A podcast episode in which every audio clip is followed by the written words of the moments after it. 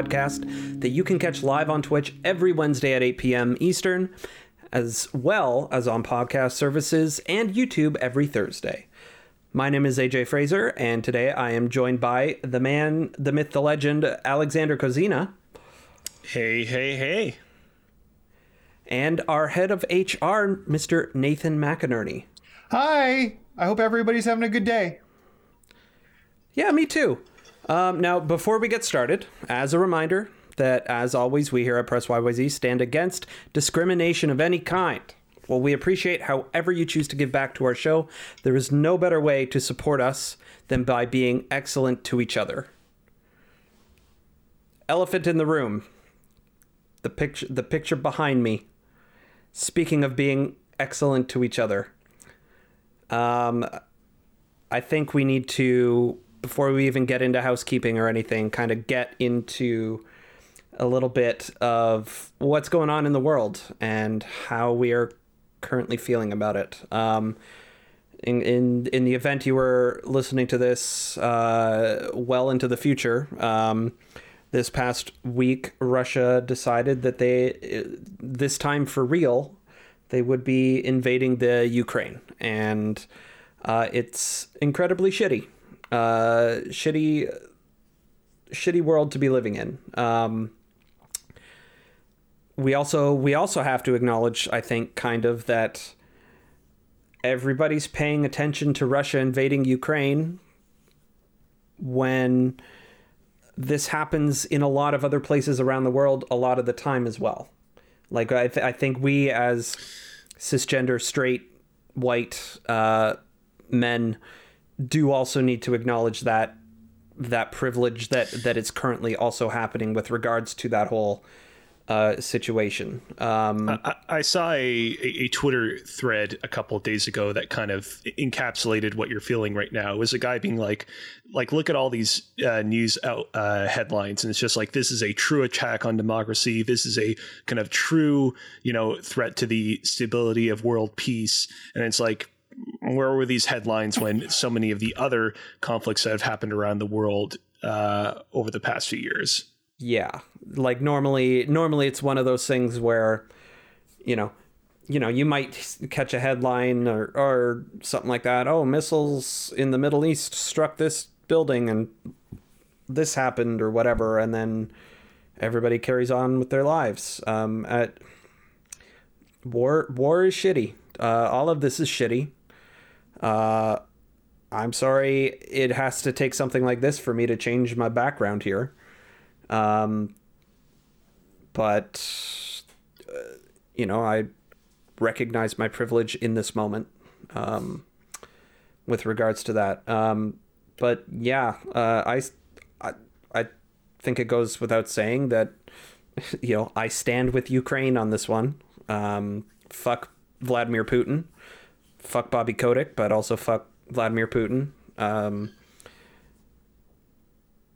yeah, it's just kind of an overall shitty situation. Nathan, how, uh, what what are your thoughts? What what's your take?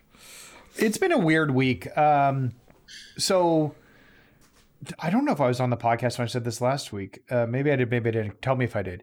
But I was coming home the other night, and we had those dummies driving down the streets with the Canadian flags in their cars, honking like they're supporting the freedom or the yeah. the Freedom Convoy, and those people yeah. piss me off right now. They they'd already pissed me off. They piss me off more um, because in Ukraine and with what's going on in Ukraine and specifically as well as Russia, protesters are being swept off the streets. That shows what is not real freedom. Yeah. Um, and I'm so fed up with it. Uh, people can't pay attention to what's going on elsewhere and understand how good we have it um, specifically. The stuff in Ukraine is disturbing. The stuff in Russia, I feel bad for the people in Russia. Um, it's uh, like the, this is one madman who is trying to accomplish this, and I don't normally wish ill upon people, but I w- it will wish ill upon Putin. So I I, I definitely think um, I forget I forget who said it, but there somebody I think it, I think it was somebody of the Ukraine, like a, a Ukrainian diplomat of some sort, trying to like plead to the world um, to to intervene more and get Russia to stop. Um, but he said something along the lines of, "If Putin wants to commit suicide, he should." Rather than threatening nuclear war, he should do what the last guy did and trap himself in a lock himself in a bunker and, and do it the way the last guy did in you know 1945 um, and yeah i kind i kind of concur. When when an authoritarian political leader like putin for years can get away with the mysterious disappearances of any and all opponents of his authority um, and whoever you know it, it's just so obvious so blatantly obvious but like without any like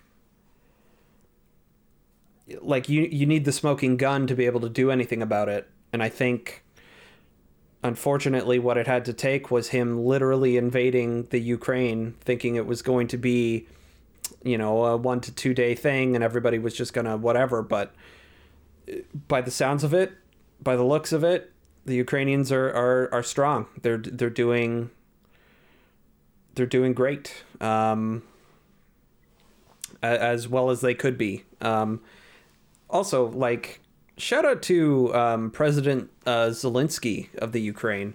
Yeah. Um, just however many years ago, he was basically just a stand-up comedian, um, and now he is, you know, leading.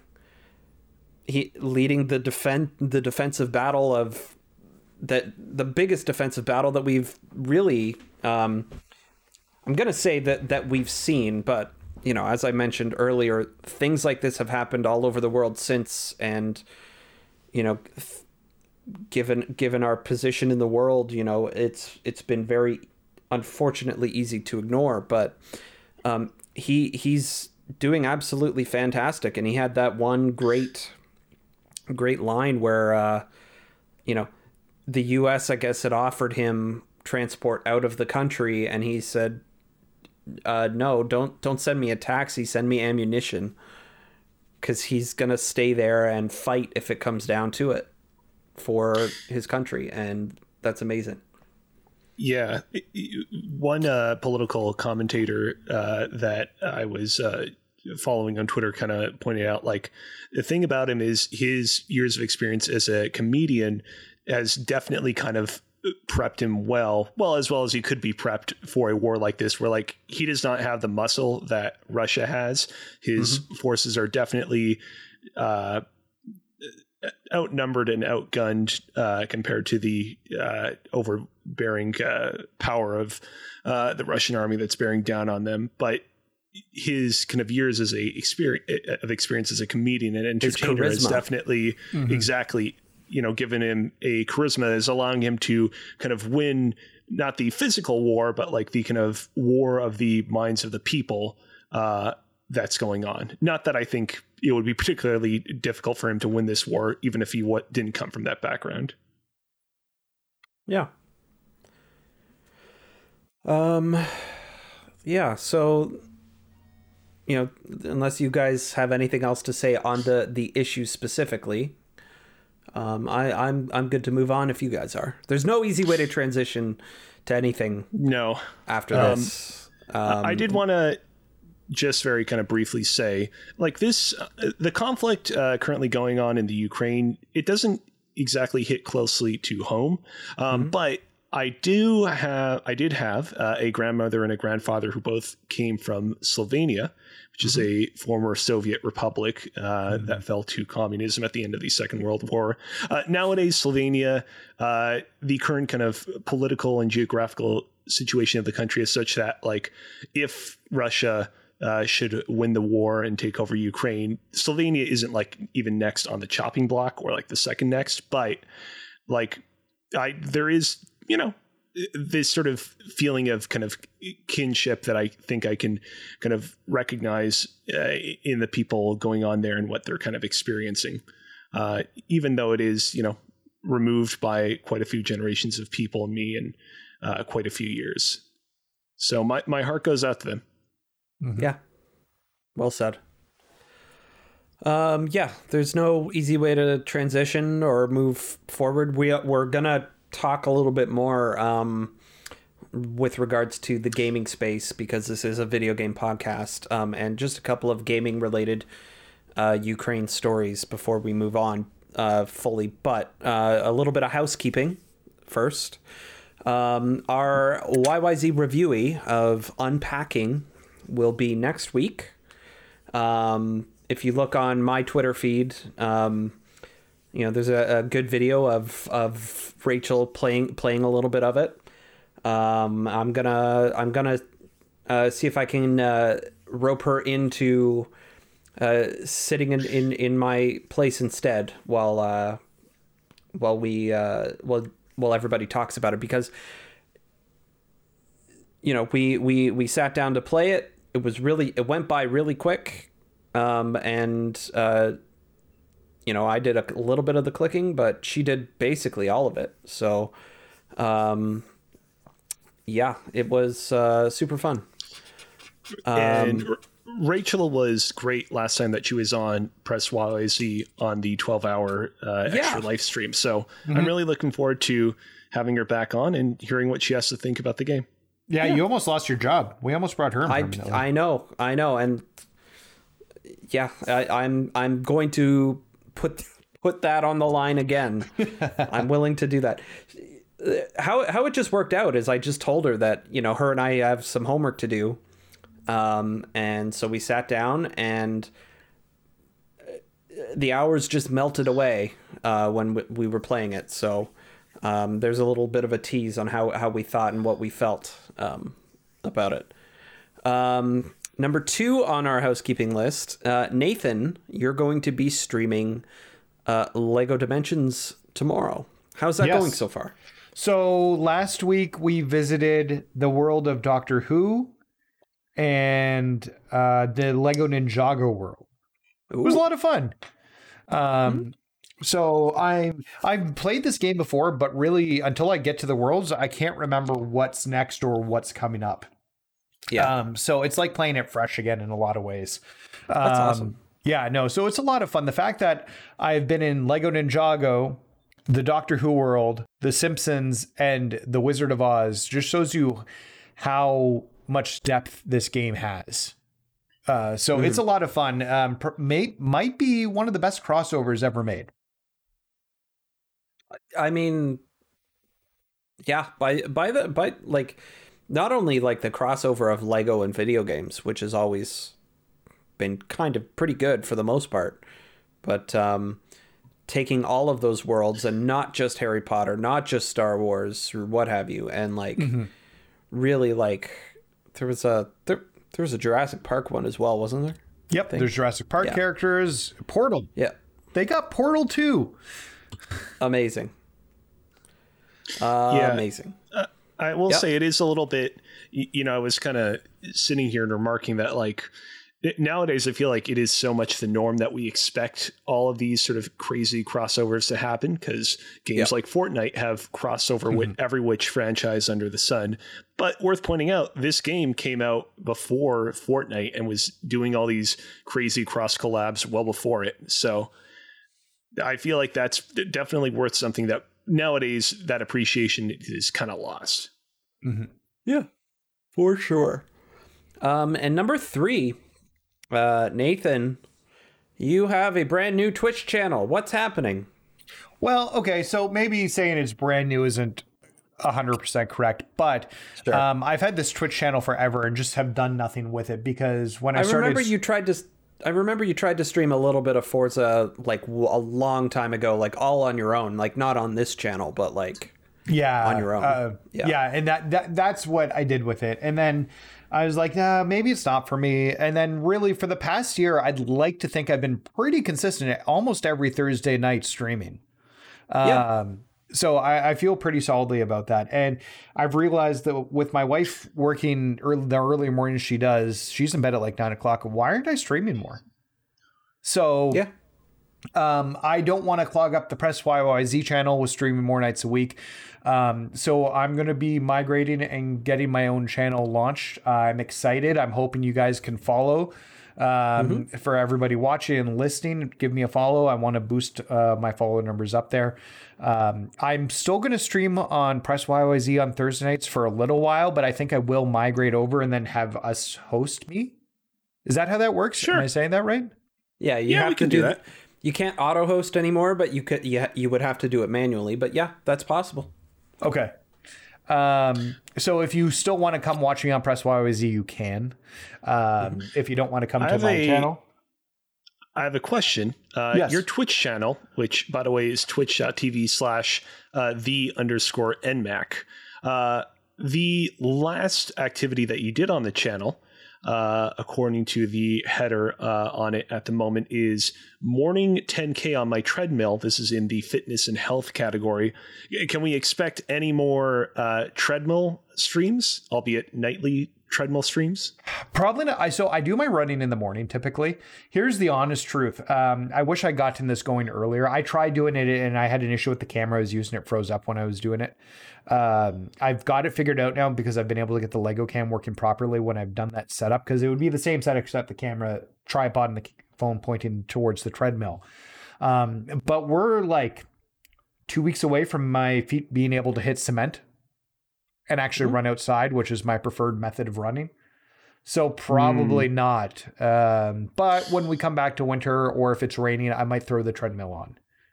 and I, I really hope, by the way, I, I really hope you're correct about it being two weeks because this past week has seen so much snow, at least here in Montreal, so much snow. And I hope that this is just a, a fluke before the April showers come and melt everything away.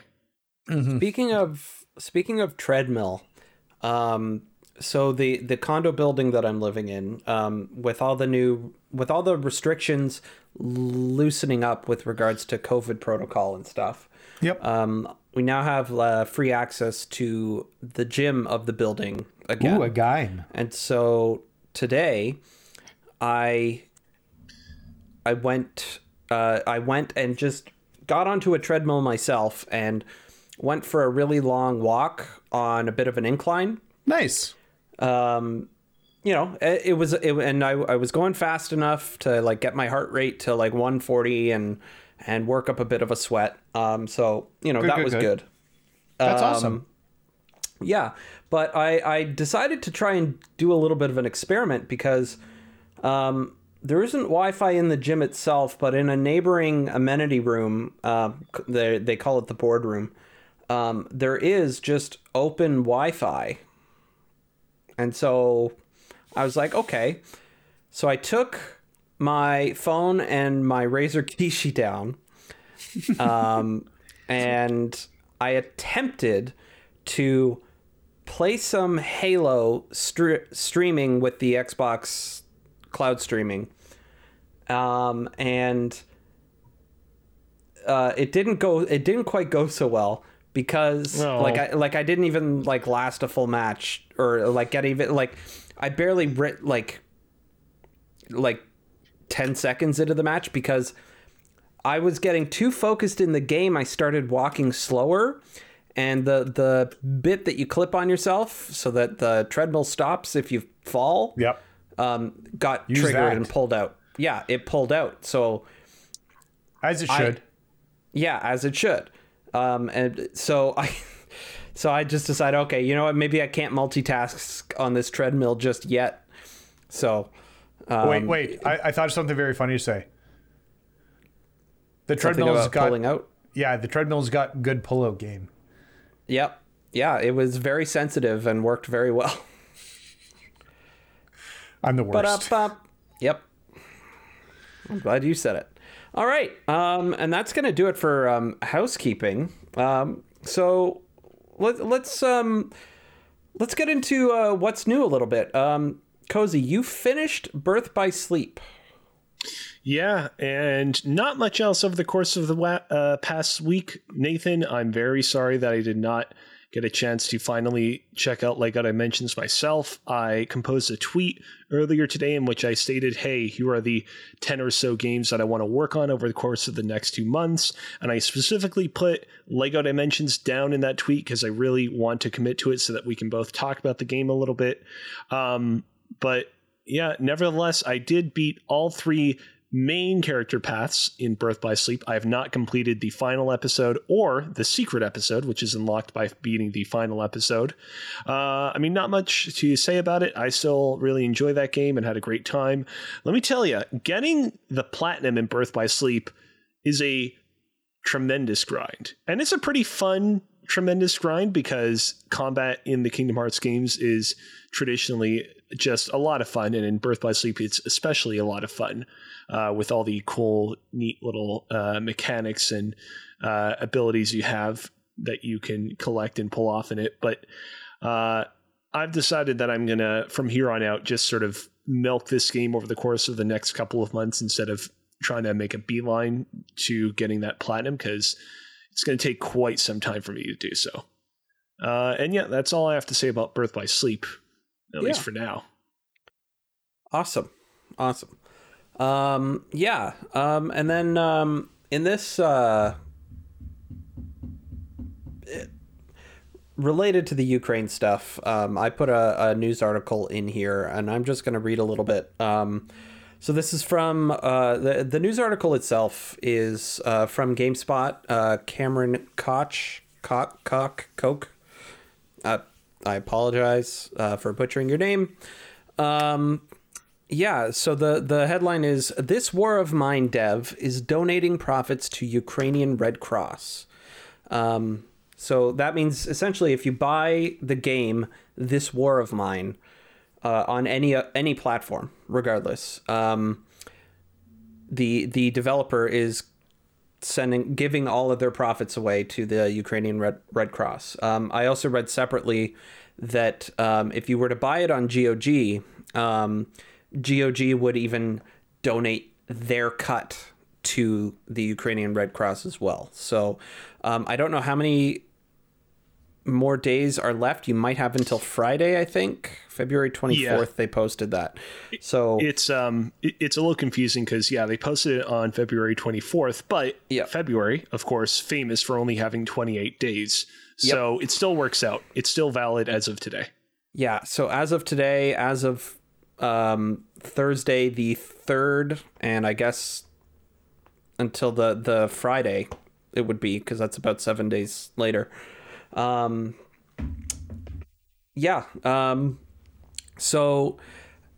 I'm, I'm just going to read a little bit of this article here. Um, after weeks of escalating tensions, the Russian invasion of neighboring Ukraine has begun. In response, the developer of the anti war indie game This War of Mine will be donating profits to the Ukrainian Red Cross to help Ukrainian civilians caught in the crossfire.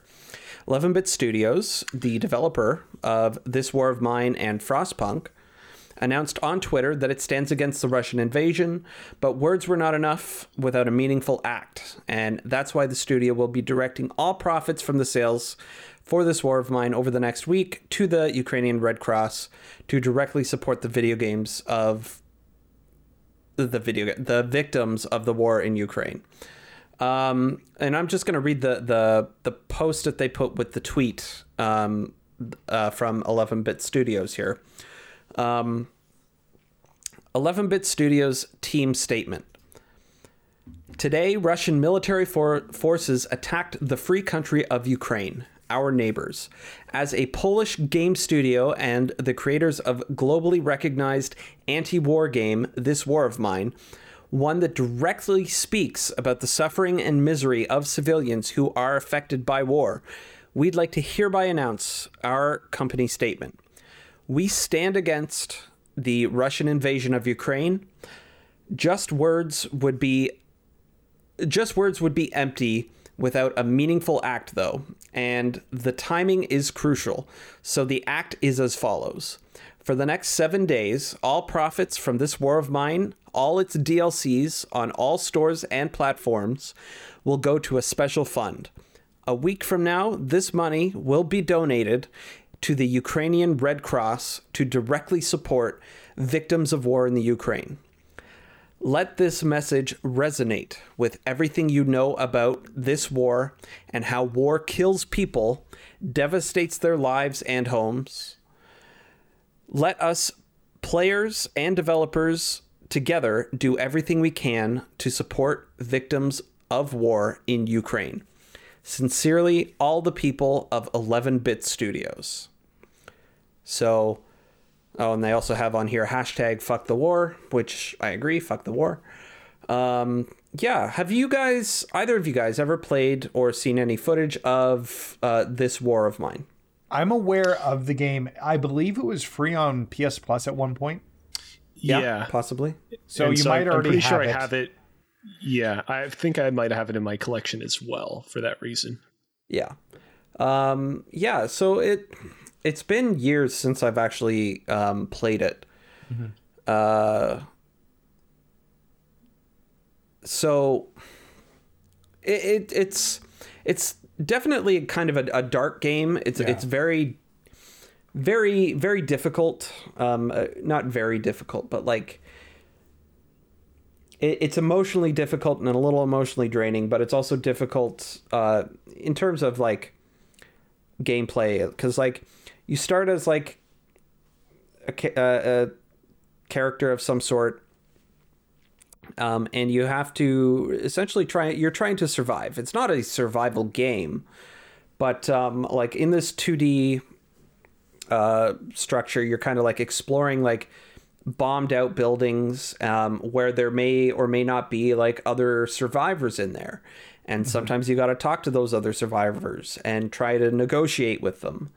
Um, if i remember correctly there was one where um, i had to go get some food so that i could feed my children or whatever.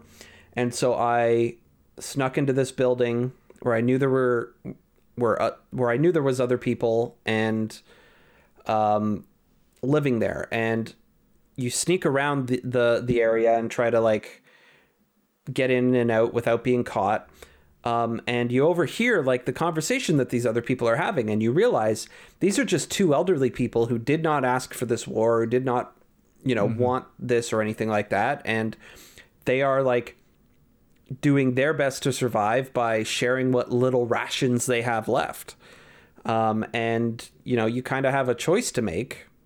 You could leave and risk, you know, your your children or whatever like dying of hunger, or you could uh, hold these uh, elderly folk up and you know steal their food from them.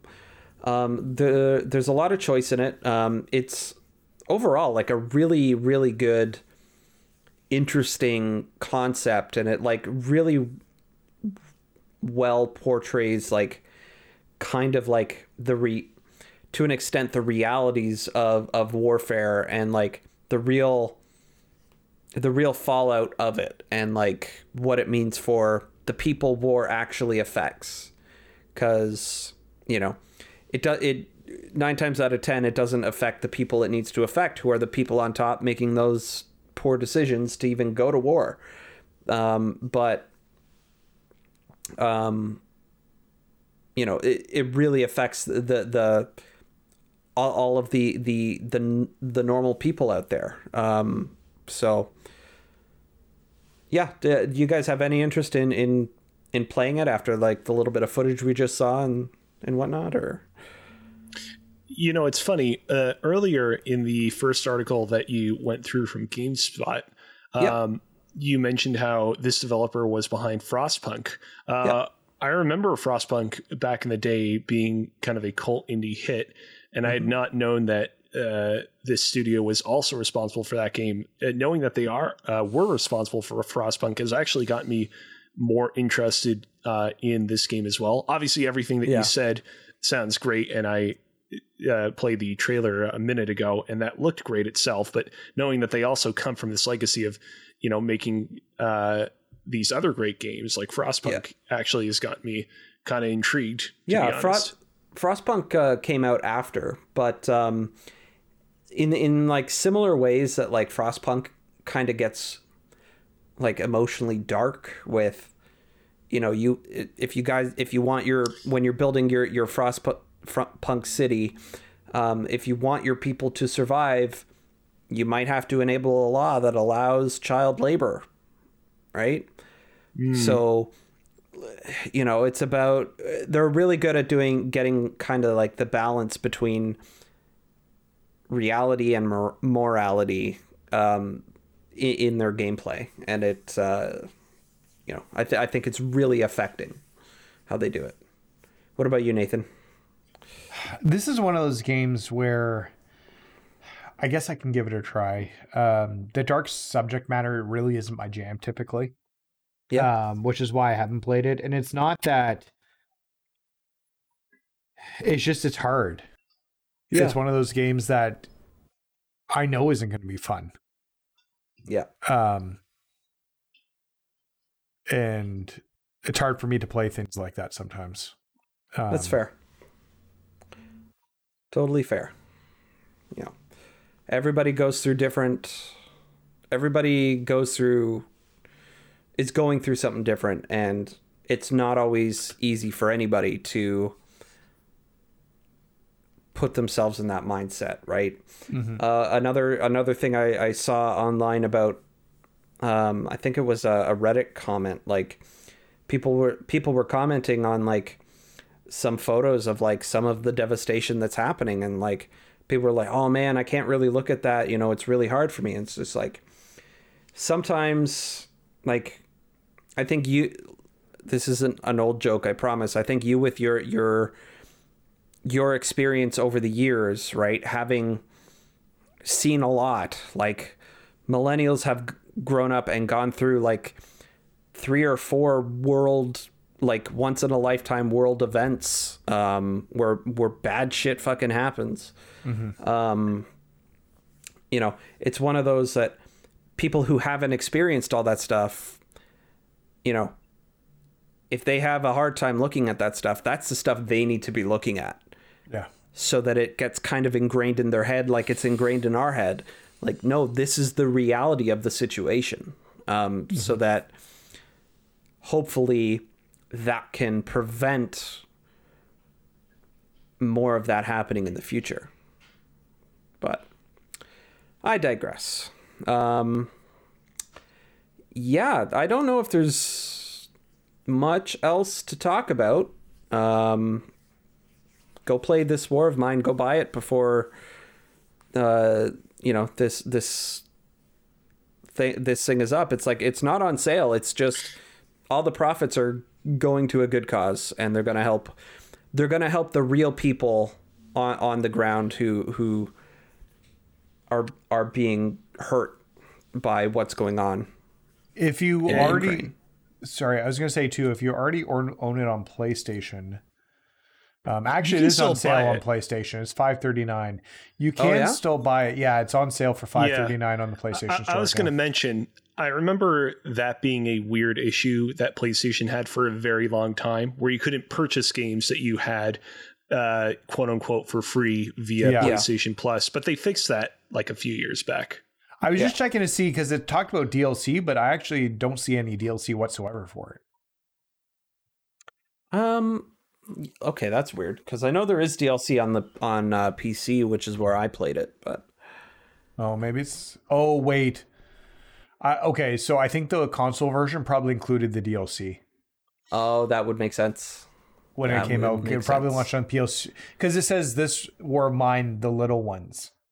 And that was yep. the DLC, wasn't it? Oh, yeah, and that's that, that's what that pushed would, me away from it. It was the children aspect.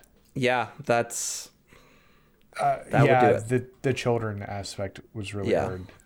Pop Papa Bear Nathan, don't yeah, don't yeah. It don't force it. But yeah. I re- I would recommend for 5 bucks buy it.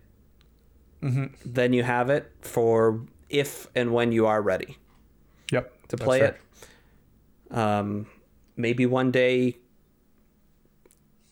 maybe one day, like as hard as it would be, like your your kids might have questions about you know what does war really mean like what is it you know what what is its purpose? And you can at the very least communicate without getting showing them like real bad pictures of like soldiers and stuff. Like you could theor- theoretically communicate this sort of thing uh, via something a little more palatable like a video game. Video games are great. Yep. Yeah, they're definitely capable of doing things that other mediums can't always do very successfully. And I think this Yep. is an example of a game that manages to do just that for showing the, as you said, atrocities of war. Absolutely. Absolutely. All right. Um once again, there's no real easy way to transition away from uh, that sort of subject. Um, but uh, what do you guys say we get onto our topic of the show? Uh, before we do that, can you give me Yeah. a solid two minutes so I can do a bathroom break? Yeah, go for it. Can I talk about some Thank wrestling news in the meantime? much. Yes, you may. Let's talk By all wrestling. Go for it. So AEW, um, Tony Khan's company, has just announced uh, live on television that they have bought Ring of Honor. What is Ring of Honor? It's a small indie promotion uh, Okay. that was sorry. It was small. That's where people. Yeah, I know you're not big into wrestling, but if you've heard of Daniel Bryan or Brian Bryan Danielson or CM Punk or Samoa Joe, CM Punk is a name that rings a bell. they all started in Ring of Honor, and Okay. it's been going on for like 20 years. Um, they've had financial struggles for a little while now. The pandemic really did a number on them. I believe Um, it. So, and their wrestlers kind of they uncontracted all their wrestlers. Yeah. So Okay. Um, so yeah, no, they. Uh, so Tony Khan has just announced he is buying Ring of Honor or has bought Ring of Honor. Uh, Okay. which is kind of amazing, uh, honestly, and this kind of solves a problem AEW has um, because they've been bringing a lot of wrestlers on and don't have enough TV time to put all these wrestlers in. So, um, I mean, I guess it's better than WWE getting them too, right? yeah, uh, oh yeah, yeah. Well, WWE typically them. doesn't buy companies, but yeah, no, they- they've just been ruining everybody. Um, Fair enough. ironically, I'm about to buy their new video game because that's what I want to be streaming uh, Yeah. next week. Um, so, but yeah, Ring of Honor now owned by a, the AEW group, so it's really interesting, and I'm curious to see what that looks like. Well, good for those guys for being able to, at the very least, survive long enough with uh, with with the economy the way it's been um, to be even be bought. So Yeah. I'm kind of surprised it happened like that. Oh, hey, Justin's in the chat. Hey, Justin. Uh, yes, wrestling, the minor league. Yes, Ring of Honor. Uh, there's a lot of people who exist in today's wrestling, and they came up through Ring of Honor. Um, and it's a cool little thing. One of the very first matches um, in Ring of Honor on their very first show was Christopher Daniels versus, at the time, Bryan Danielson, which is what he's known right now as. And they just did that match again because uh, they are both co- currently contracted.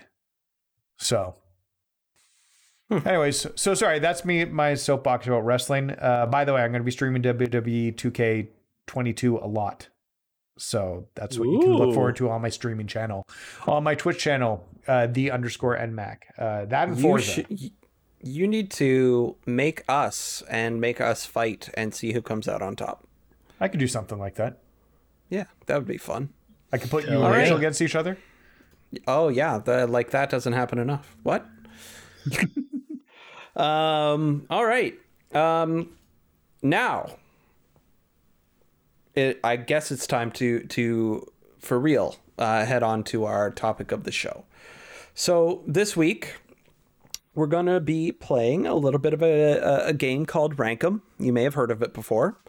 Um, and with the recent news of the new Pokemon games, uh, Scarlet and Violet, um, they they released some some images of some new starters, some gameplay footage and whatnot of what it's going to look like. Um, but that got us kind of curious. Like, if we were to make a list and rank the best starter Pokemon, how would that list play out? Now, one fatal mistake that that uh, everybody has uh, seemed to have uh, I don't know wished up uh, put upon us or something like that. Put up I don't know where, where I'm going with that. I tried to be too fancy. Um, yeah, it happens. may have been a mistake to let me host this one because that means I get to choose based on your suggestions. Oh, I'm gonna have some really good suggestions. You better. Cause Do you remember AJ the last time that you hosted a game of Rankum? Because I was trying to rack my brain before the show, and I don't remember the last time that you specifically were the host on this. It- I know that it was Mitch has done it a lot. I've done it a lot. It was probably in 2020 at some point. Because I, believe it or not, I haven't hosted too many actual episodes. Um, I believe it because I know. Um, but the some of the ones that I did, you know, there were there were like one or two games of Rankum where where I uh, definitely hosted. Um, Yeah, so I forget all of the the rules uh, to rank them that we had made up a long time ago. So I think uh, something that we should do is just sort of make this one up as we kind of go along, or at least I will. Okay. Yeah, and It'll be like the Calvin Ball. Uh, yeah, we'll we'll crappy do a, podcast game shows. we'll we'll throw a couple out there. We'll see how we're feeling, and then we'll we'll see if we can uh, change it up a bit. Um, if if we have to. Um, depends on how on, on the the Pokemon that you throw my way. So we're gonna rank the starters. Um, I used to have a D twenty on this desk, but I don't anymore. So hang on one sec. Ooh, yawn. Okay. Did you just say yawn, Nathan? Yes, I yawned and then said yawn. Okay. Were, were you concerned that people wouldn't hear your yawn on the podcast, and so you had to say yawn to make sure they would understand what you were doing? I think it's more a habit, and I don't know why I do that. But yes, Huh? hey, just so you guys are aware, I did yawn. Okay. You're making me yawn now. Ugh. Um, it's it's contagious. yeah, uh, even through the internet, apparently. Okay, so um, first things first. I yawned just now. Oh, good job. Um, Cozy, I need you to pick a number between one and twenty. 20. Nathan, I Yep. need you to pick a number between one and twenty. Nineteen.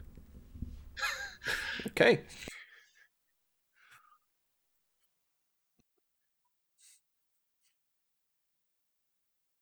Come on. You rolled 17. 17. Okay, so I guess that means Nathan, you're up first. As my son would say, that's a pro gamer move. Yeah, and you nailed it. Good job. Yeah. Price is right. What a surprise. Good job. Uh, before we uh, Yeah. start talking about our favorite starter Pokemon, do you want to uh, briefly mention the uh, limits that we're going to be adhering to in terms of what starter Pokemon we can nominate? Um I okay, so yeah, you can so every Pokemon generation has had three main starters.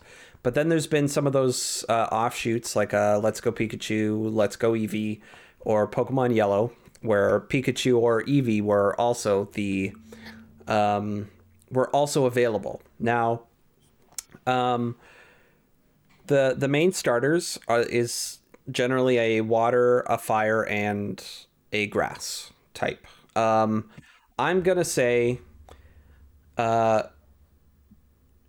no limits on any of those starters. Um, bonuses are Pikachu and Eevee. Do you want to spend those right away? I'm gonna leave that up to you. Are they some of the best starters? Maybe, maybe not. We, we, we will find out. We will get to the bottom of it. But I think you have to remember you're speaking to me and my sensibilities on, on this on this list. So, Nathan, Yes. Cozy posted a list in the Discord. Yep. You want to take a look at that? You have your your starter picked out. I've got my starter picked out. Okay. This is easy. I know lots of stuff, and Okay. I'm probably going to make a lot of stuff up at the same time. All right. Tell me the first one.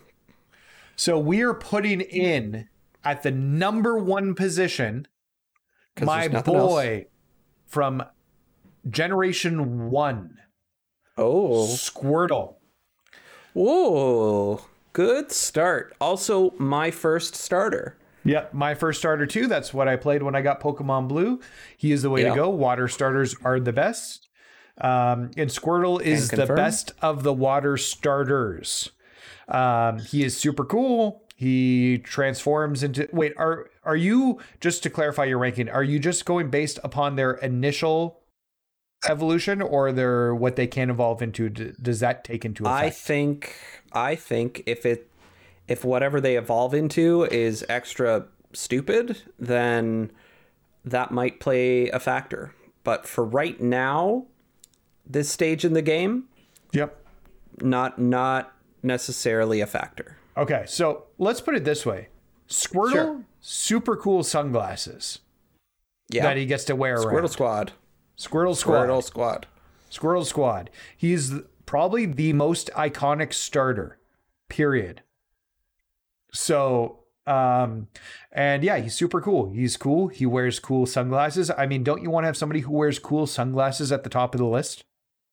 I mean, yes, See, but like when I I remember when I was a kid, I didn't like wearing sunglasses because I put sunglasses on because they're supposed to block out the sunlight. Then you look at the sun and your eyes still burn. So they're not very effective. at maybe you didn't have blocking the right sun. type of sunglasses. Yeah, maybe, I guess. Maybe I needed a Also- welding mask. I don't know. If Squirtle is a water type, does he even need sunglasses? Like he should be immune to the heat of the sun's rays. No, they dry him out. He needs them more. Really? Well, he's also wet and moist, so Yes. I don't know. That it. feels like Gen One canon, back when actual animals lived in the world of Pokemon. So, anyway, so Squirtle, number one with a bullet. Squirtle is currently sitting at number one. Oh, one thing, you know what? One thing I'm going to do here is I'm going to change the points around. Oh, okay. I didn't think of that beforehand. So I'm going to make similar to our game of the year list. That's how our points are going to work out. Six, five, four, three, two, one. Okay. Good to know. Perfect. Um, Cozy, what is your first starter that should be on this list? You know, AJ, I thought that with Nathan picking Squirtle right off the bat, I would be incendiary and pick Uh-huh. something that would go head to head with his water starter right off the bat. Yep. Um, but I figured, you know what? Let's let's hold off on some of the more incendiary uh, choices that I have in my pocket uh, until later, and start off instead with an actual incendiary Pokemon. Uh, Oh. that being Cyndaquil uh, from Gen 2. Uh, Cyndaquil, uh, the fire type starter from Gen 2, uh, Yep. the pre evolved form of Quilava. Uh, he is a fire uh, type, uh, basically, I- I guess you could say like a mouse. Uh, I- I know Uh, that he's not a mouse, but anteater unfortunately, I'm having one of those brain fart like moments. Yeah, an aardvark, uh, an Aardvark. anteater, any one of those like mouse-ish uh, like animals that roam the countryside and very occasionally somehow dig into your kitchen basement. Um, what I love about Cyndaquil is that you know, he kind of has two different modes to him. He has his sort of cute and lovely little mode where there is no fire coming out of his back, and you can just sort of pet him and hold him and cradle him in your arms and treat him like the goodest little rat boy that he is. Or Mm-hmm. uh, when you want to go all out, uh, he can rear up the flames on the back of his body and show his true colors, and those true colors in this case being red, orange, and yellow because he is on fire, baby. He's literally on fire. Um yeah, so Gen 2 um the, the Gen 2 starters are actually something that holds a spe- very special place in my heart. Um, you know, they weren't my first, but I definitely had a connection more with Gen 2 than I did um, anything that really kind of came after that. Um, but for me personally, Cyndaquil is not the starter I would pick. Personally, um, that's not to say he isn't like number two out of the three from that generation. Might even be number two if you combined Gen 1 and Gen 2 for me anyway.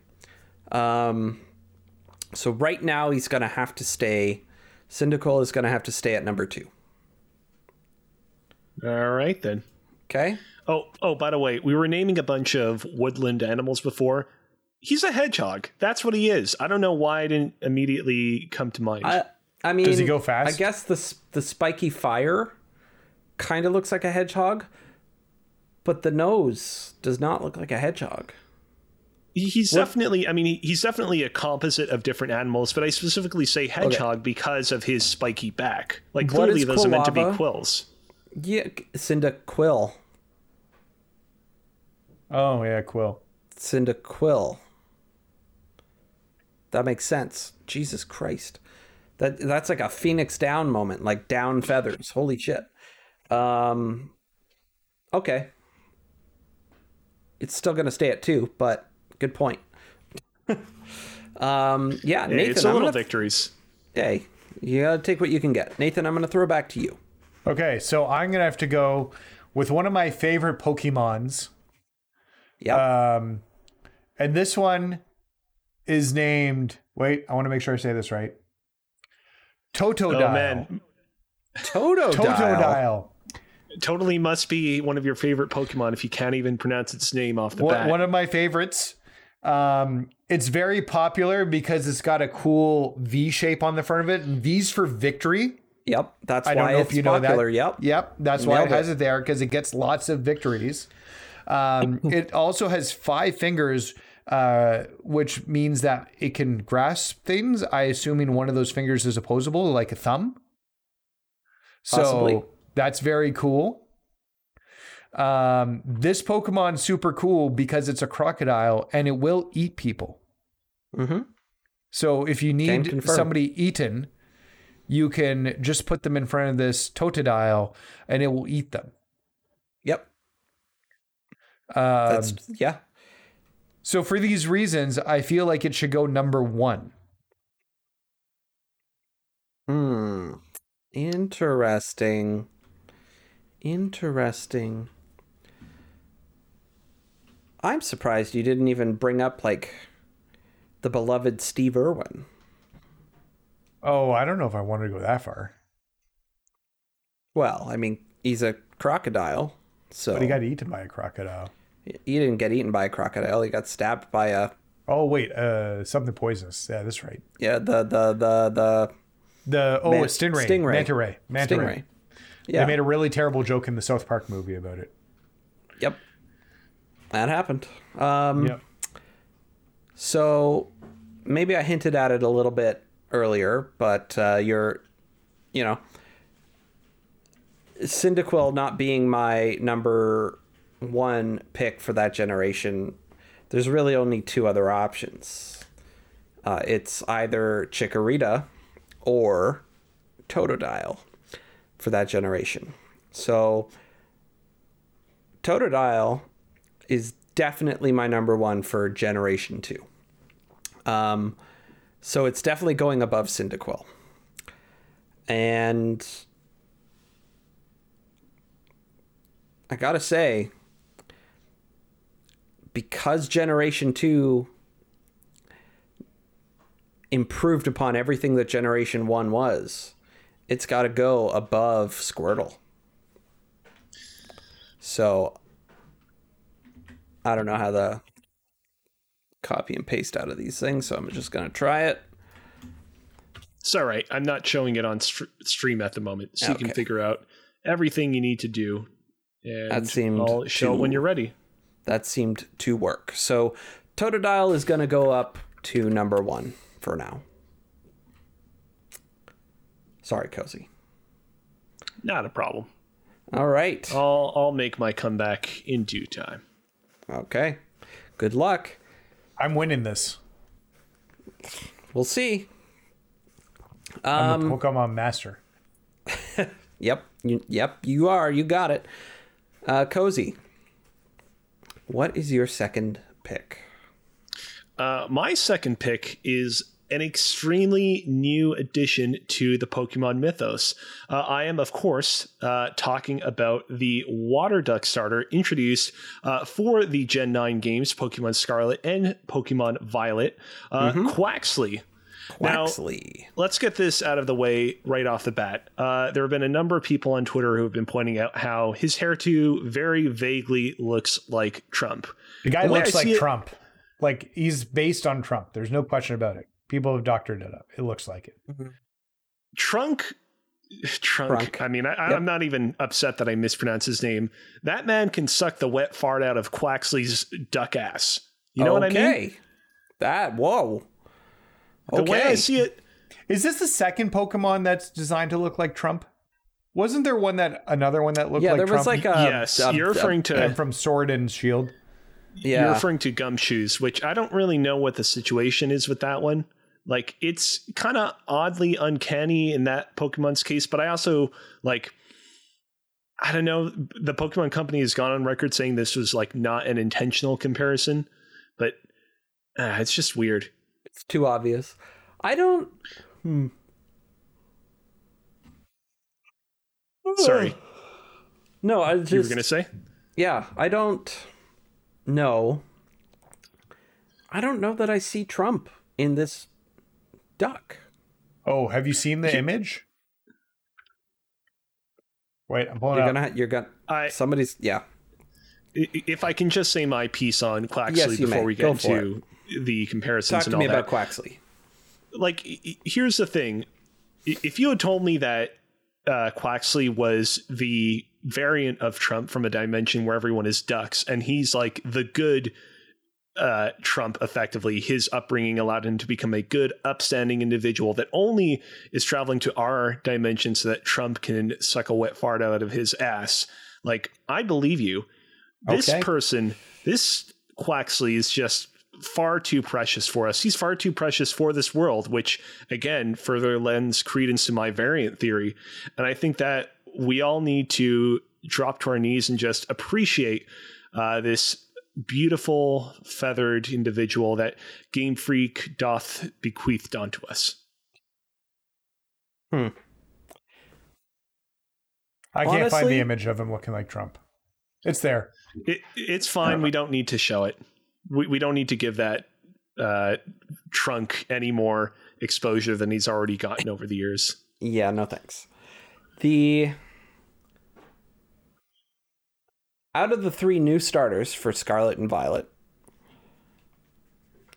a lot of people seem to pick uh, whatever the cat's name is, something Ito, Yeah, Sprigatito. Sprigatito. Sprigatito, Sprigatito. Now, I mean, there's the thing about Sprigatito is that there's just a lot more stuff with Sprigatito that you can riff on.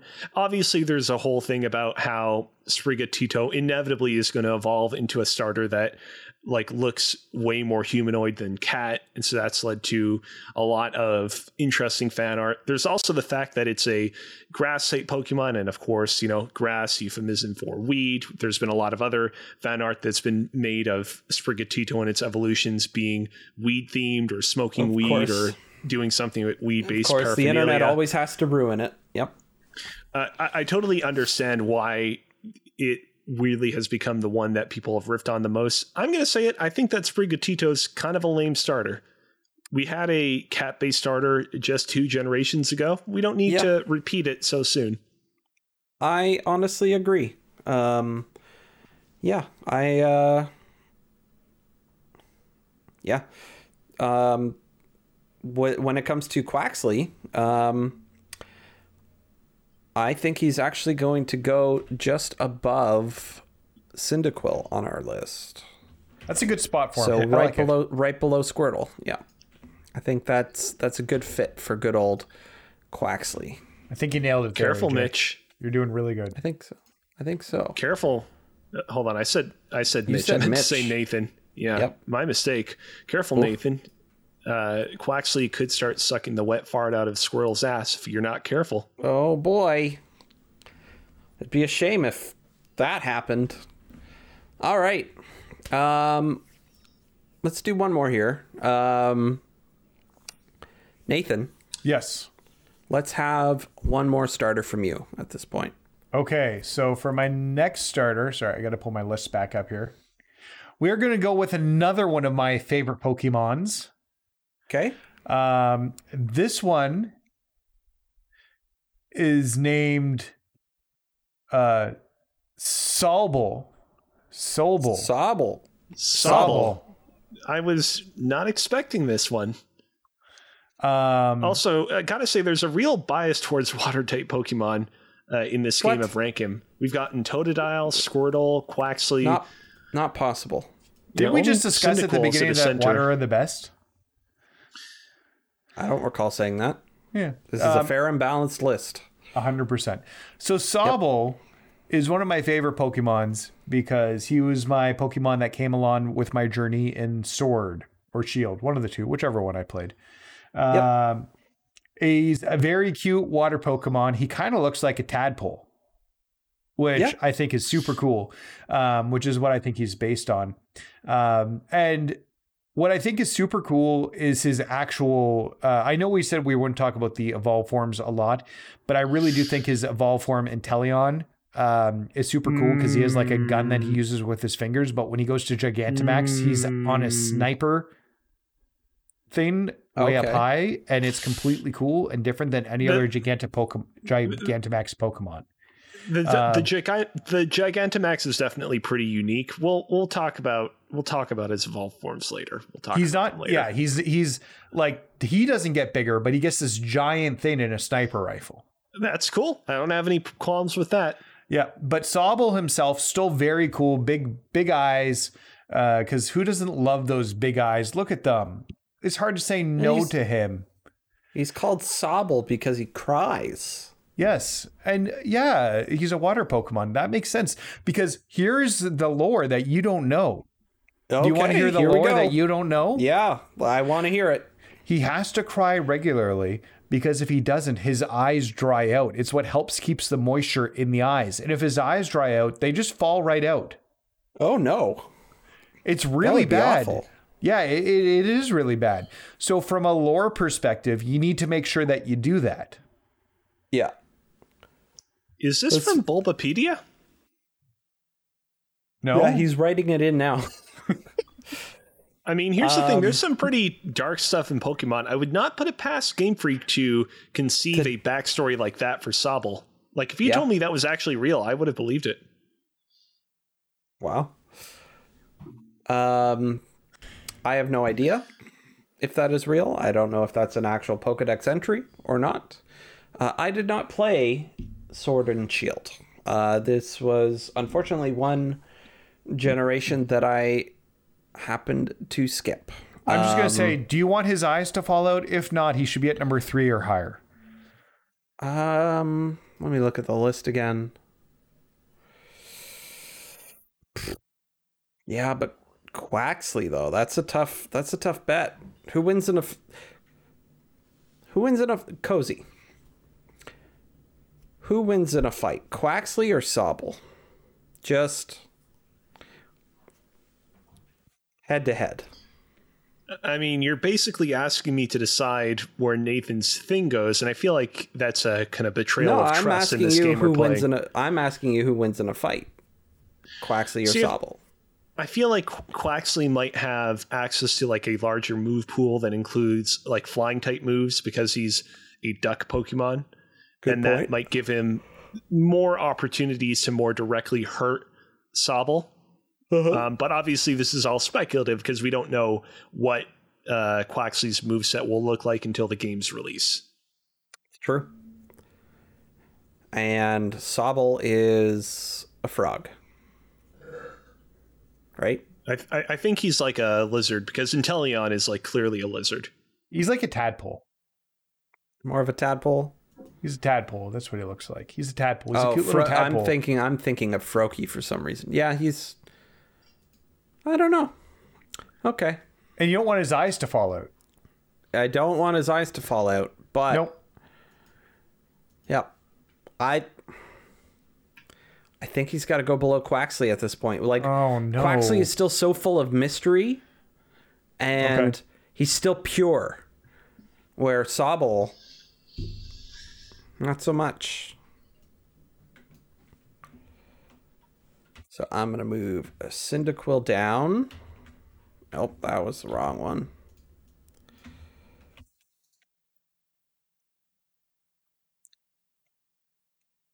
Subble. I think I spelled that right. S O B Uh, two B's. Two, Two B's. B's.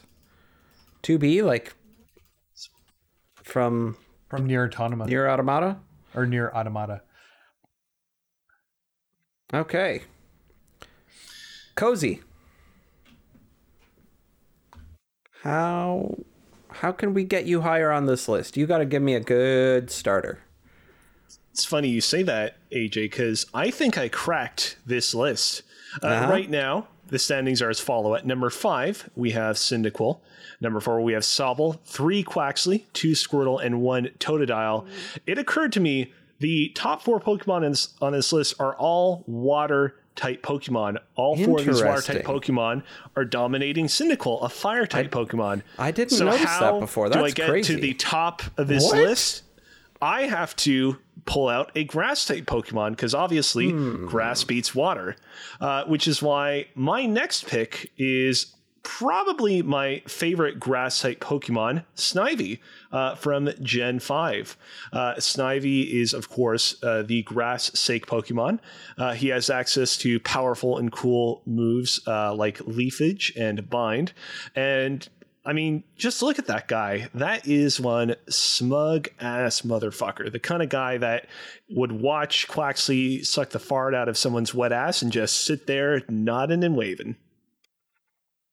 Hmm. He is so smug. I bet he thinks he's going to get high up on this list. Interesting. He kind of looks like a jerk. Yeah, like he's like so, somebody who's like overconfident in their abilities to succeed at something, so they th- they think they have the, the the ultimate trap card in this Yu-Gi-Oh battle, and gonna ban- banish everybody else to the Shadow Realm because of it. No, no, no. Oh. I mean, S- Oh, no. The kind of individual that only acts smug when he truly knows that he's won. He doesn't uh, attempt to feign any sort of smugness if the game is still in deliberation. He is a wise grass snake Pokemon beyond his years. Unfortunately, I don't think he was wise enough for this for this list. Nah, come on. He's gonna go at number six. Ooh. This doesn't make any sense. You This is a good way to the do this. natural order Listen, of this fucking Pokemon. this the science has spoken. This is science. but it's not. It's not the natural science of the Pokemon games. It's science. Cause think of it this way. everybody loves to pick fire because fire is cool. But what can beat fire? The water. Right? So if you want to beat everybody, you got to pick the water if you want to survive. But it's so rare for somebody to pick a grass because everybody picks fire. The the logic is there. We just have to kind of pull it apart if we really want to like figure out what this list truly needs to be here. Okay. There's only there there's there's a correct answer and I think we're getting there. I think we're getting close to it. But who can Uh-huh. say? Okay. Who can say? Okay. Yep. Okay. Is it my turn? Yeah, so so far um you know, we we've given 3 and 3 for the next two. I'm going to try and get a little bit more specific. We're still going to pick the starter that has to go on this list.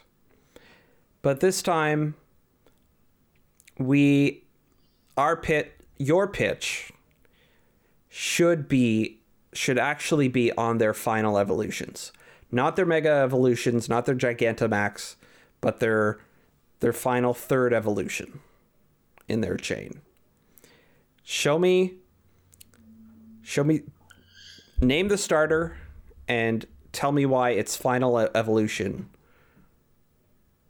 is better than even the other ones on this list. Uh, to change it up, Cozy, can you redeem yourself? No, I How do we ready do? to go. I think I can. I think I can. Um, you know what?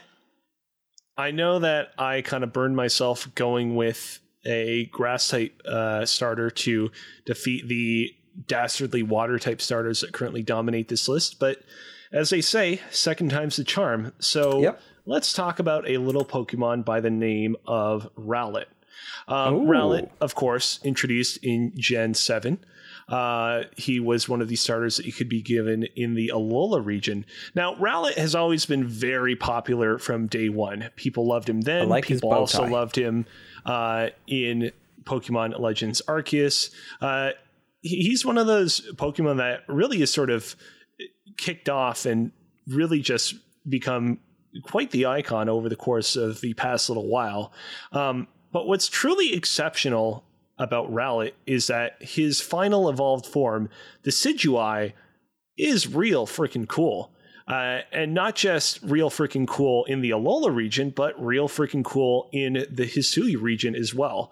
Um, in the Alolan region, uh, Rowlet ultimately will evolve into Decidueye, which is a uh, grass and ghost type Pokemon, which competitively actually gives him a bit of a nice edge because grass and flying, while an unusual uh, type combination for a Pokemon starter, does put him quite disadvantaged uh, typing wise to a lot of other types. Like, for example, ice type moves will do four times as much damage against him instead of two times as much damage.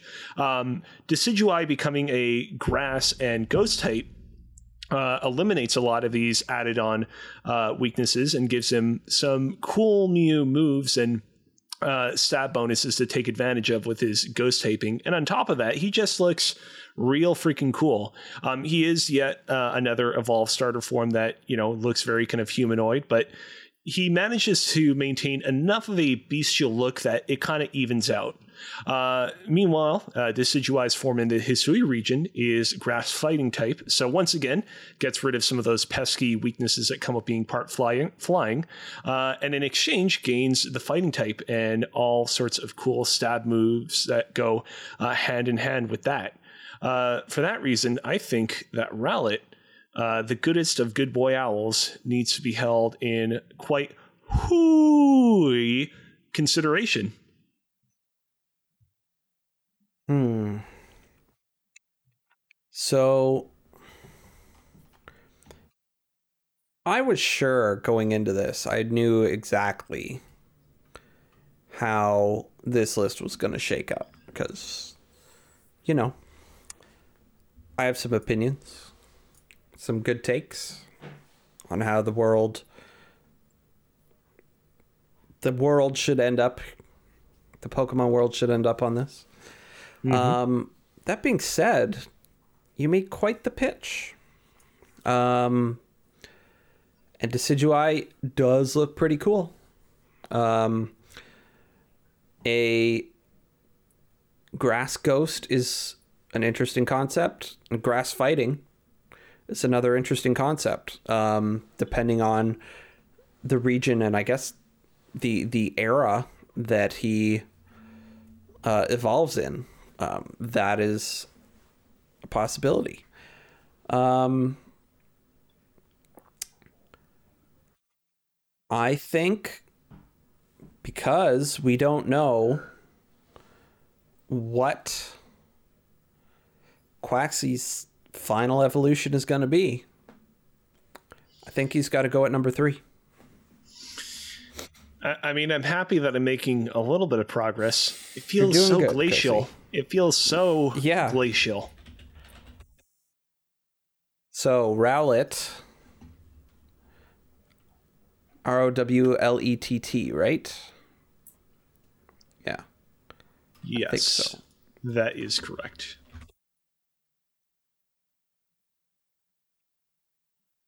Oh, only one T at the end. Okay.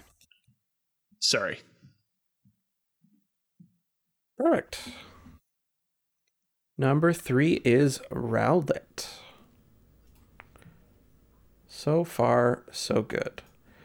Now, Nathan, while while Cozy was talking, did you have a chance to do any research on the other final evolutions? Yes. Oh, I, I, I know everything. I didn't need to do any research. I had this all ready oh, perfect. go. Perfect. Just checking. Just making sure. Making sure we're all on the same page here. So What is your suggestion? my son would kill me if I didn't do this. Okay. So we're gonna put Piplup. I believe I'm saying that right. This is one of his favorite Uh-huh. Pokemons. Uh, Piplup. But specifically, Okay. we are going to talk about its final form, Empoleon, Ooh, it's a good Which- choice. which is obviously an emperor, like based on an emperor penguin.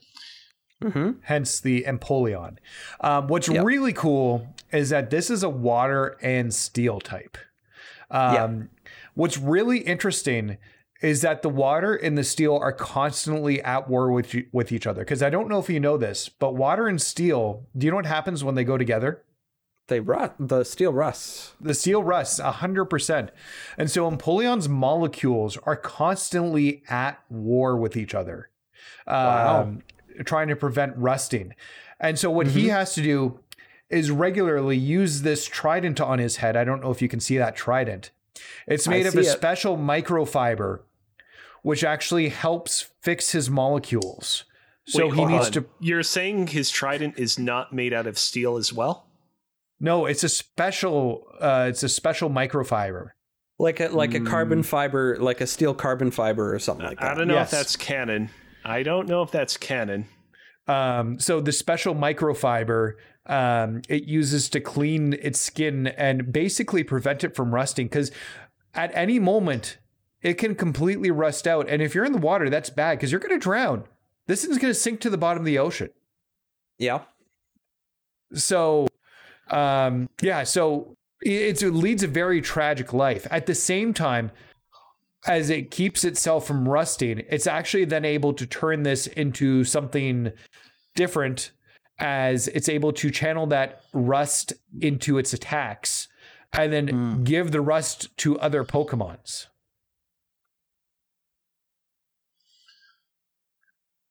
Okay. So, yes, there's my impassioned pitch for Piplup via Empeleon or Empoleon.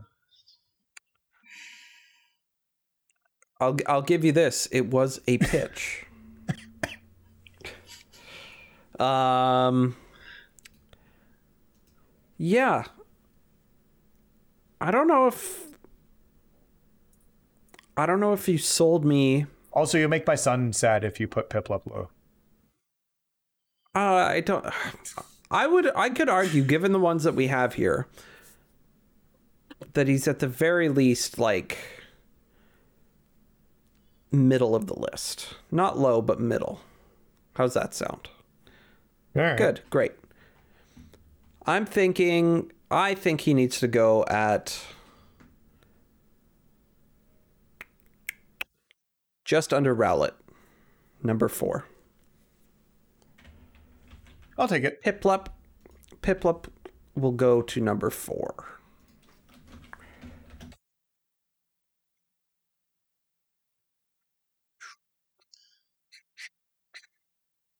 Where's the? There you are. Okay. So, currently, Nathan, you have 31 points, and Cozy, you currently have 21 points. This is to be expected as I am a Pokemon master. Yeah, of AJ, course. whatever you Yes. do in the last round, please convince Nathan to choose a Pokemon that is not water type. I don't I don't know. Is that is that within my power?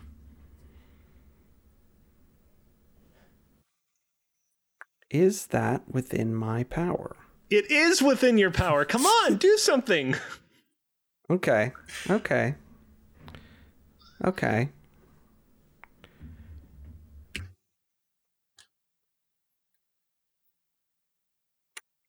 Okay. Okay. Nathan, Yes, that's me. I want you to pick a number between 1 and 3. One and three. Um, I assume there's three Pokemon attached to this. Is one of them a water type Pokemon? Perhaps. Okay. I'm going to pick number one. Number 1. Okay.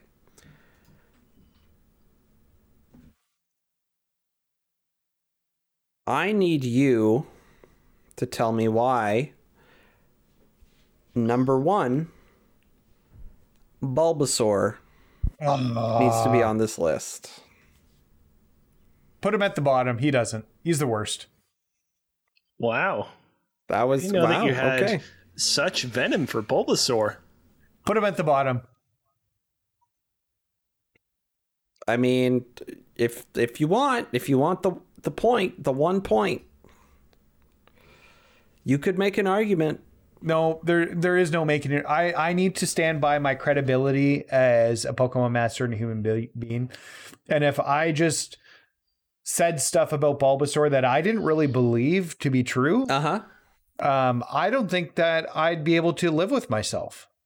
Okay. I think there's an ethics here that needs to be represented. Um, and Bulbasaur should be at the bottom of the list because he's just the worst.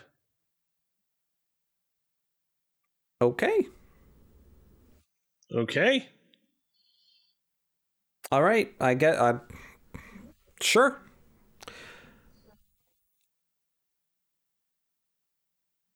Okay. Cozy. I'm gonna have you. It's not. It's not gonna be as obvious the answer here, but I'm gonna have you also pick a number between one and three. And it can be one again if you want. I'm going to go with two. With two, I need you to tell me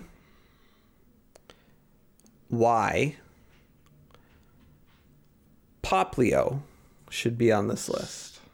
Popplio. Popplio. Okay, interesting. So, Popplio, of course, was the water starter introduced in Gen 7 uh, alongside our buddy Rowlet.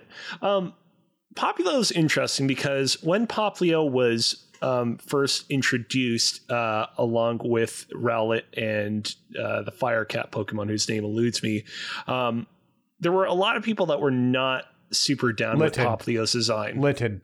Litten, Litten. that's correct. A true Pokemon Um, master would know that. There are like over 900 of them, Nathan. You Cut me a little bit of slack, all right? Um, Popplio.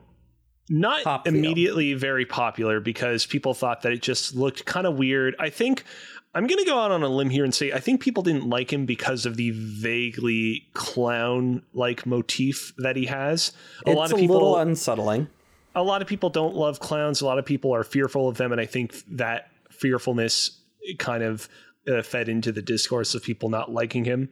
Um, but lo and behold, I think that Popplio is actually a pretty solid starter um, in the kind of game itself. Uh, you know, Alola is of course uh, an island chain, unlike many of the other Pokemon regions, which are just a giant landmass. And so, when you have a region that is like ninety percent water, who's going to be the most dominant? Why, it's going to be the water Pokemon like Popplio. Uh, on top of that, uh, final evolved form, uh, Primarina, is quite the beaut. Uh, it definitely uh, evokes, again, much like Decidueye, it's a great example of a Pokemon that leans a little bit more into that kind of anthropomorphic edge, but not so much that it just basically becomes a human with po- uh, a, a, a human with like Pokemon-ish features. It still kind of maintains that kind of beastly edge that you would hope that all Pokemon would maintain. Uh, overall, you know, to me, Popplio is low key real great. I think it got unfairly maligned at the time of its release, and I think that it stands above many of its peers in the Alola region, is a master of the seas and a master of its entire region. Hmm. Yeah, um, I identify with a lot of the things you said there. Um, I,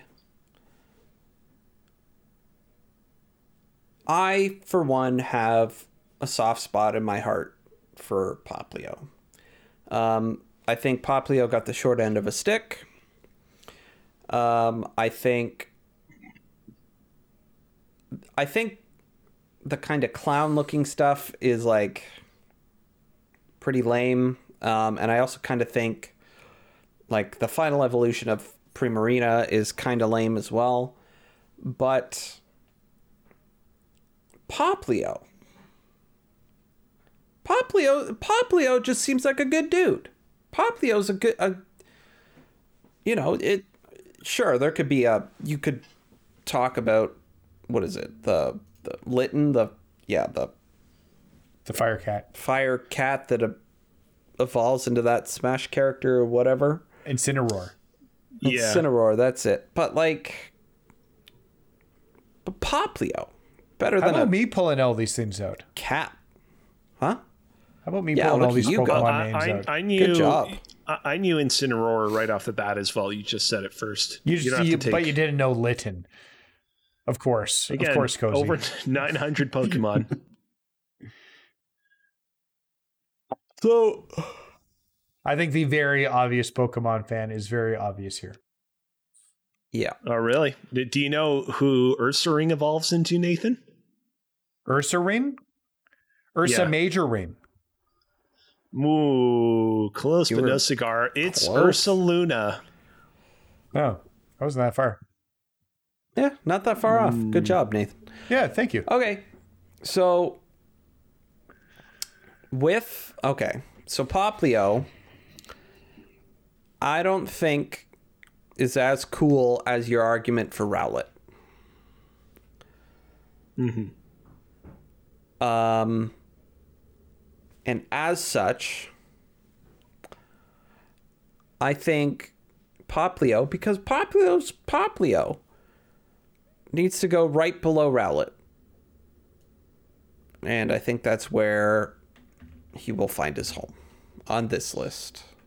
Hmm.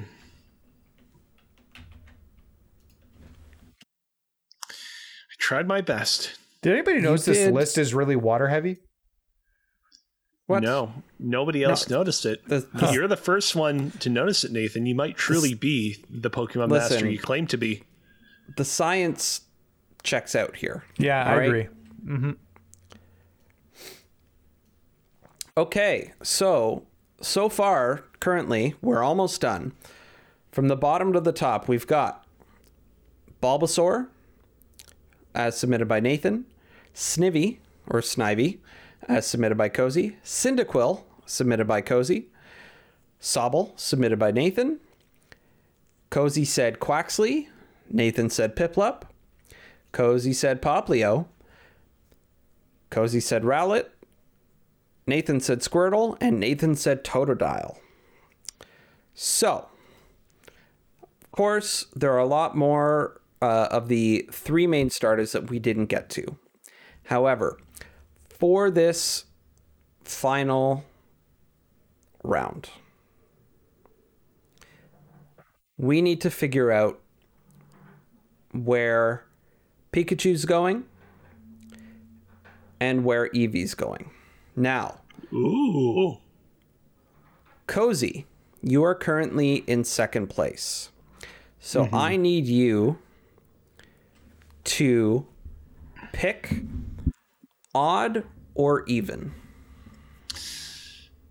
This is like a heads or tails. Even. Okay. So I'm going to roll a die.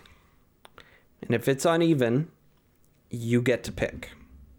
If it lands on odd, an odd number, Nathan gets to pick.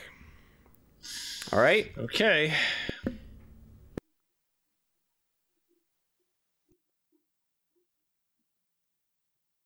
Give it a sec. I had to use my Google thing, and it might be. Oh, here we go. You're accessing the bypass. 16. Even. Oh, even. 16. I win, which means that I am going with a most even Pokemon, Eevee. Ooh. Okay. Yeah, so here's the thing. Right off the bat, I knew that if I won this quick uh, coin toss, I would want to go with Eevee over Pikachu because I learned the hard way last time around uh, not to go with a Pokemon that has a uh, natural um, typing advantage over water type Pokemon. Um, Let's just talk about Eevee. Let's just talk about the cutie pie that is this normal Pokemon.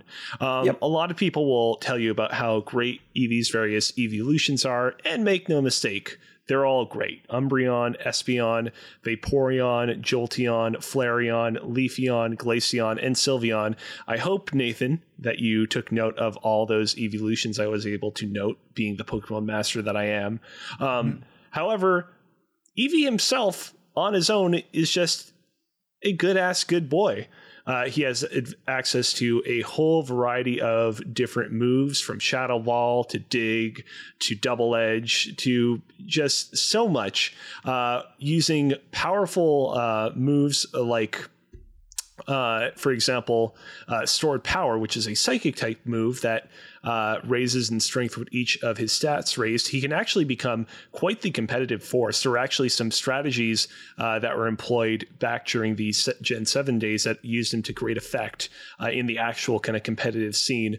And ultimately, he's just one of those Pokemon that you know, much like Cyndaquil, you just sort of want to uh, cuddle up, take into your arms, just you know, slowly hold him around and think wistfully about your life and about this beautiful creature that you have in your arms. But the moment that danger approaches, you know that you can rely on him to take care of business. Yeah. That's a good point. Very good point. Hmm. I'm looking at this list. I think. I think because.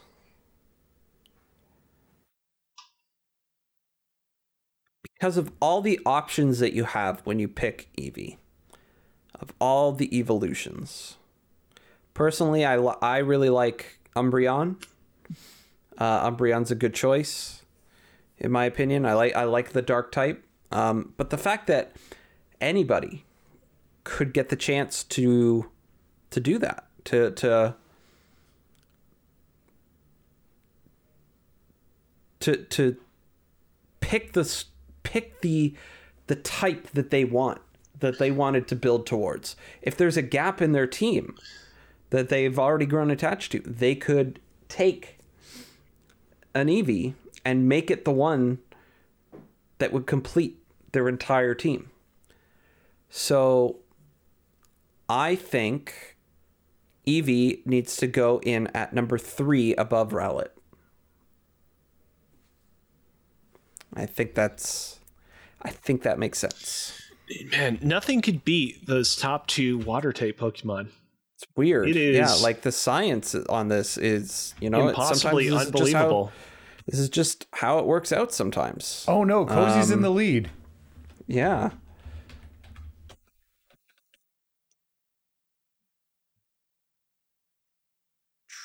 Just gonna get rid of that. Not a problem. Then Eevee goes here. At number three. Okay, Nathan. Unfortunately, you uh you kind of got stuck with odd there. So now I need to know why. The most iconic Pokemon in the world, the one that everybody knows and loves, is one of the best s- starters for this list. Well, I'd like to start off with um, a passage from a famous poet. Sure. Great. I don't know. If, I don't know if you're familiar with this poet. His name is, um, uh, I believe it's Ashimamum Ketchum. Um, Ashimamum? man. yep. I'm familiar with Ashimamum. Yep. Um, and so this is part of a passage. So it's not like the entire thing. Real concern for a second there. You were going to say Ryan Reynolds. Pokemon's gotta catch 'em all. Pikachu. Pokemon's catch 'em all. It's you and me. I know it's my destiny. Pokemon, oh, you're Ash my best friend. In a world we must defend. I'm pretty sure Ash Ketchum did not like sing the theme song to the Pokemon anime. You don't know this. Um, so, um, and it, maybe it's canon that I'm saying it is. Um, anyways, so we are talking about Pokemon. And when you think about Pokemon, it's intrinsically tied to the anime itself. And there's no question about that. And who is that starter in that show? It's Pikachu. And not only is Pikachu the starter in that show, it's his very first Pokemon. It um, it gets mentioned in the theme song, but then let's back this up a even a little bit further. Pikachu was so iconic that they gave him his own game in Pokemon Yellow. No other Pokemon starter was able to, or Pokemon was able to get a game and come back as a starter of that main game. Let's go, Eevee. That doesn't count. That's not in the main Why not? generations. Um, Why also, not? Eevee's not in the theme song, is he? Oh, also, what about Magikarp Jump, huh? Um, so Pikachu, without question, should actually be number one. And I know I'm very partial towards Squirtle myself and to- Totodile, one of my favorites. Totodile, I believe I'm saying that right. Pokemon Legends favorite of mine. Arceus. Pokemon Um, Legends Arceus, another Pokemon that got a game all to himself. He's not a starter um, in that game. Uh, but Pikachu He, should be at number one. And it's not even like a question. If we put a list on the internet of our top ranked starters and we didn't put Pikachu at number one, the entire internet might blow up. Twitter would die. If we don't do this, Twitter's going to die, AJ. Do you want Twitter to die? Yeah. Oh, yeah, Well- kind of. Yeah, kind of. lame. That didn't work in my favor. Um, anyways, Pikachu should be at number one. That's all I'm saying. Pikachu is the most iconic Pokemon out there, and everybody knows and loves Pikachu. Sometimes I feel like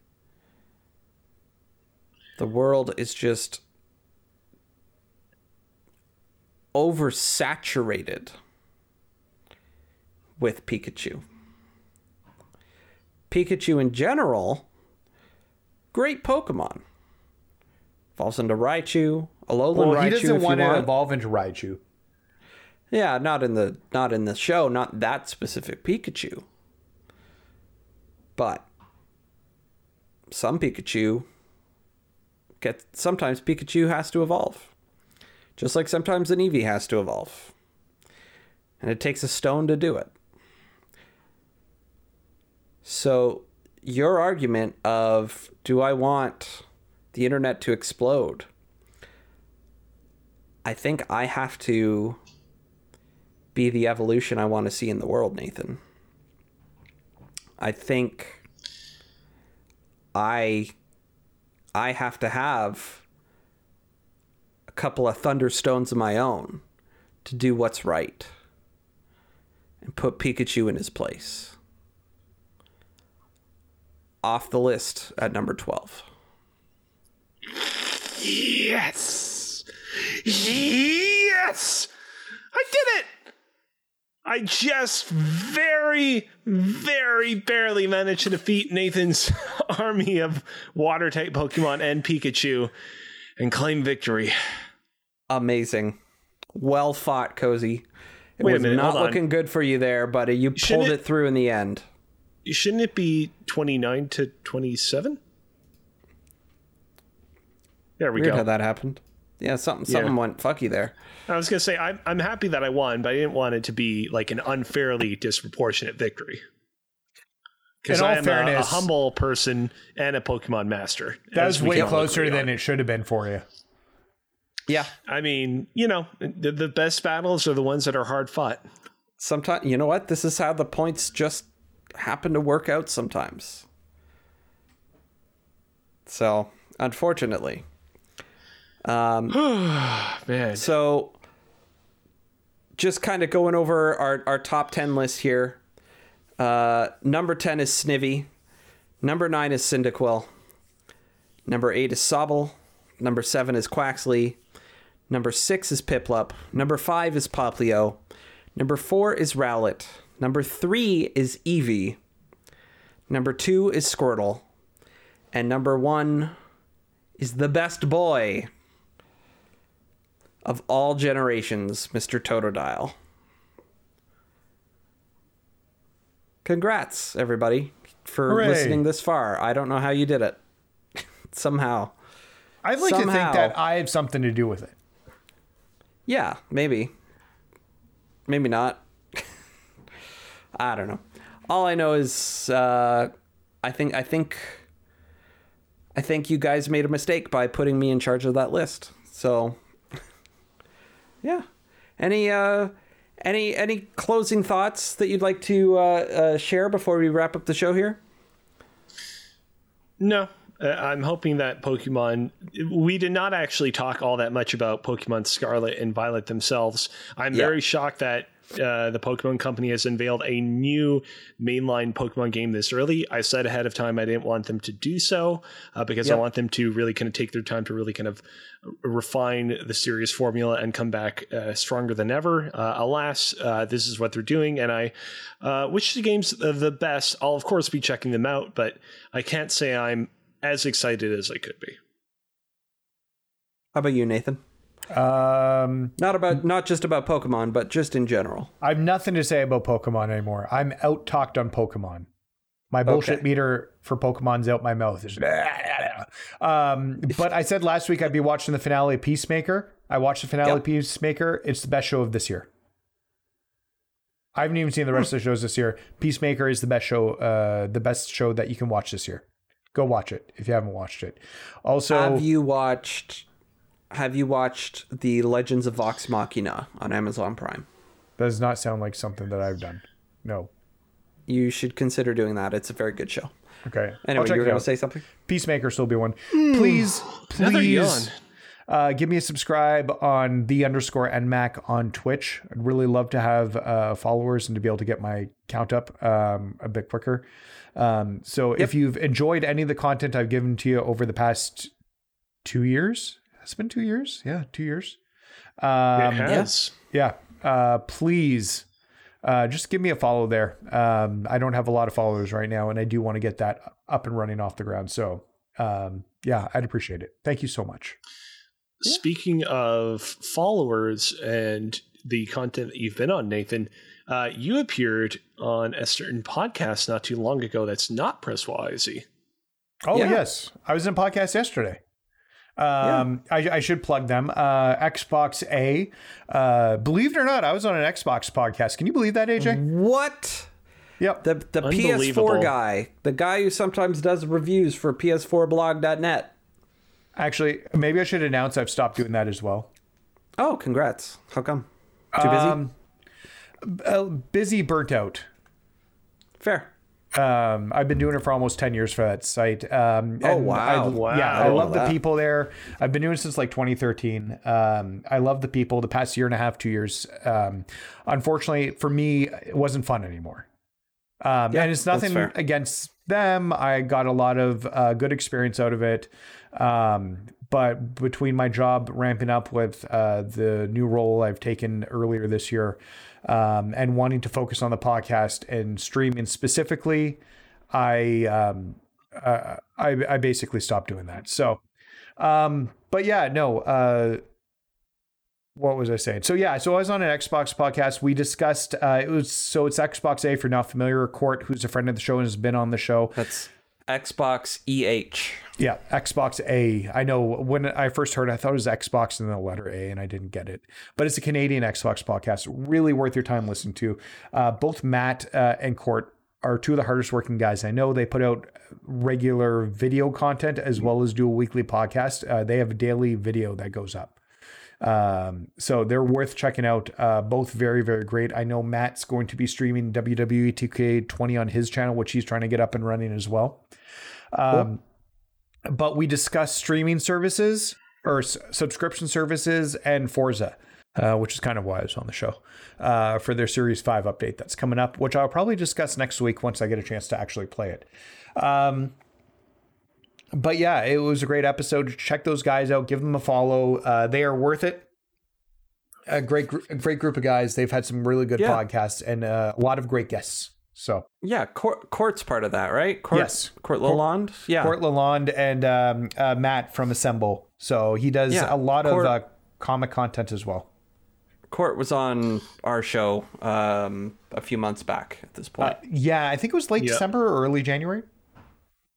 So, he came on? somewhere around there. Yep. Yeah, yeah, yeah. Yeah, We were talking and about he- Forza. We were talking about Halo. Yep. Yeah. And he was also on the 12 hour live stream as well. He played golf Yeah, with he us. did pop in there for for a little bit Yep. and played uh, some of that golf game with us. Yes. So uh, yeah, yeah. So he's a great guy. Just give him a give him a follow. They do great work. Um, yeah, I can't speak highly enough. I like honestly the gumption and motivation that both of those two gentlemen have um, dwarf. Like I can only hope I can have an ounce of what they're able to put together.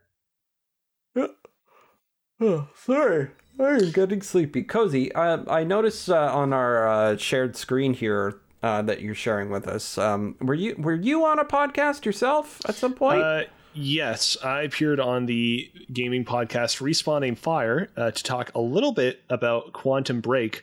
Uh, you might recall how. Uh, not last month, but the month before that, in January, I played through this game, and so I came on uh, this podcast to talk about it with Chad and Adam. Uh, we had a great time, uh, and it was a relatively short cast, at about an hour or so. So, if you wanted to hear uh, more extensive thoughts on uh, Quantum Break than what I shared on the podcast uh, back in January, uh, go and check it out. Uh, and also, for whatever reason, uh, my camera was ever so slightly tilted uh, during the recording of this episode. Not to an egregious degree, but if watching the podcast you feel like you're getting a little bit drunk, don't worry, you're not getting drunk. It's just that my camera is tilted. I mean, you might still be getting drunk, but that won't be the reason. Exactly. Yeah. All right. Um, yeah. So I think that's gonna do it. Um, thanks, Cozy. Thanks, Nathan, and uh, thank you for tuning in to Press YYZ. If you enjoyed this broadcast, be sure to follow us on Twitch, subscribe to us on YouTube, and rate and review us on Apple Podcasts. You can also check us out on Twitter at PressYYZ and slide into our Discord at invite.gg slash PressYYZ to keep the conversation going.